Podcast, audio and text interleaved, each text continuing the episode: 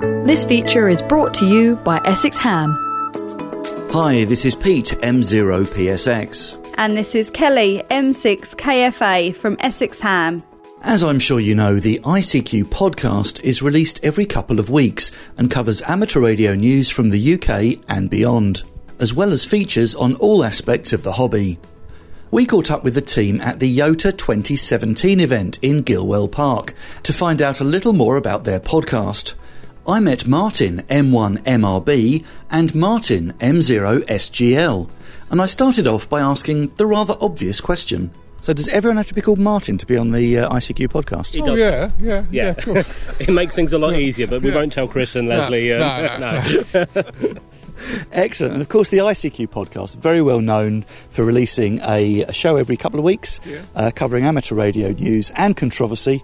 Um, Essex Ham has made an appearance a few times, if I remember. For those that don't know, can you just fill us in on the uh, on, on what the ICQ podcast is all about? I think the early decision we made was, uh, and this is kind of a slogan, but it fits really for amateurs, by amateurs. So it's, it's bigger than any one person.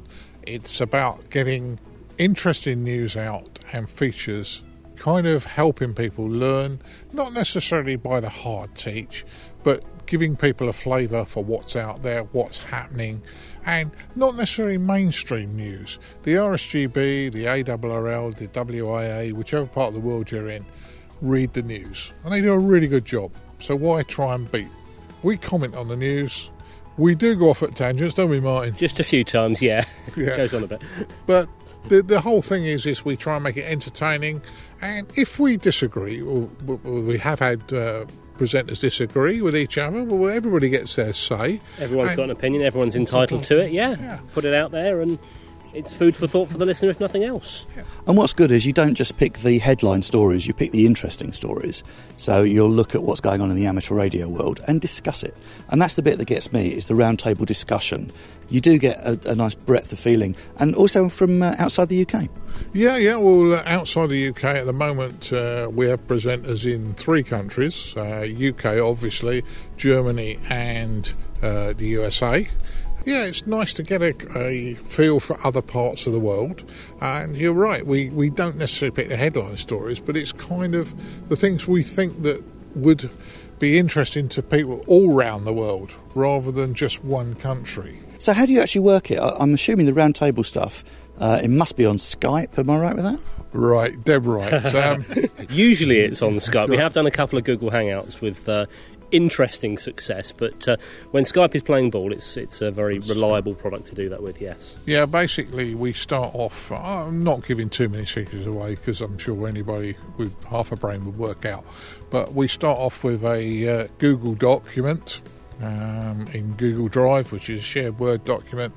Set up a running order for the show, put the new stories in. Uh, that goes out to each of the presenters about a day before we're going to record. Often, then the presenters will add bits to some of the news stories that they found, or they might add an extra news story in that they think's important. Uh, record days are interesting. You may hear an hour of uh, news roundtable. That's probably taking three hours out of our day. To record, yeah. Yeah, yeah. but I think it's worth it. And of course, you've got a very loyal listenership as well. They do get in touch with you by email. Uh, there's lots of chat about uh, ICQ podcast on the internet. So, uh, a nice loyal bunch of uh, listeners. Yeah, I'd say we've got a nice, nice group of listeners, um, and we are growing every month. And of course, running a podcast like ICQ Podcast, it does open doors and get you to events like this. Have you done anything that's sort of you know you've been particularly proud of, or uh, got to a place that you wouldn't normally uh, expect to get to uh, by having your ICQ logo on? It's strange because we're a, a UK slash Irish podcast because Colin's based in Ireland. We're kind of not as recognised in the UK as we are, say, abroad.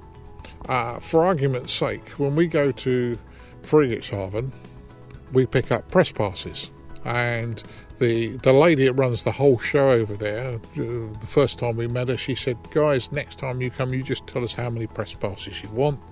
Uh, we accept that you work, you, you qualify for everything." Not knocking anyone here, but you don't quite get the same recognition in the UK, despite the fact we are primarily a UK based podcast. Yeah. yeah. I mean, we were walking around here today, and there were three or four people come up and said, I've never heard of you. And we've done what 200 uh, at the time of recording this for you, we've released 244 episodes in nine years. So we're not going to get everybody. We're not. We accept we're not going to be everybody's cup of tea. As long as the listeners keep downloading, we'll keep producing them. And the other thing, of course, with, with the podcast, it is what people want to listen to. You can choose to go and download ICQ podcast or any other podcast for that matter. It's a subject that you like, it's a show that you like, and you can listen to on demand anytime when you're on the underground, when you haven't necessarily got signal. Whereas, I don't again, I don't want to knock commercial and BBC radio, but if you're listening to the radio, you're listening to what they're putting out on the air at this time. And you can't necessarily stop it and come back and listen to it. Okay, some do listen again, but you can't do that as easily. With a podcast, you can, and we recognise that people do it. They download it because they want to hear it, not because it's what someone wants to play to them.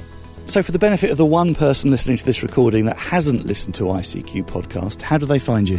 www.icqpodcast.com. You can play it straight from the website. Um, alternatively, just search for us on iTunes or uh, on your favourite podcast client. And of course, download it, listen to it when you fancy. Absolutely. Thanks to Martin and Martin from the ICQ podcast. Tune in and give them a listen. This feature was brought to you by Essex Ham. Please go to www.essexham.co.uk.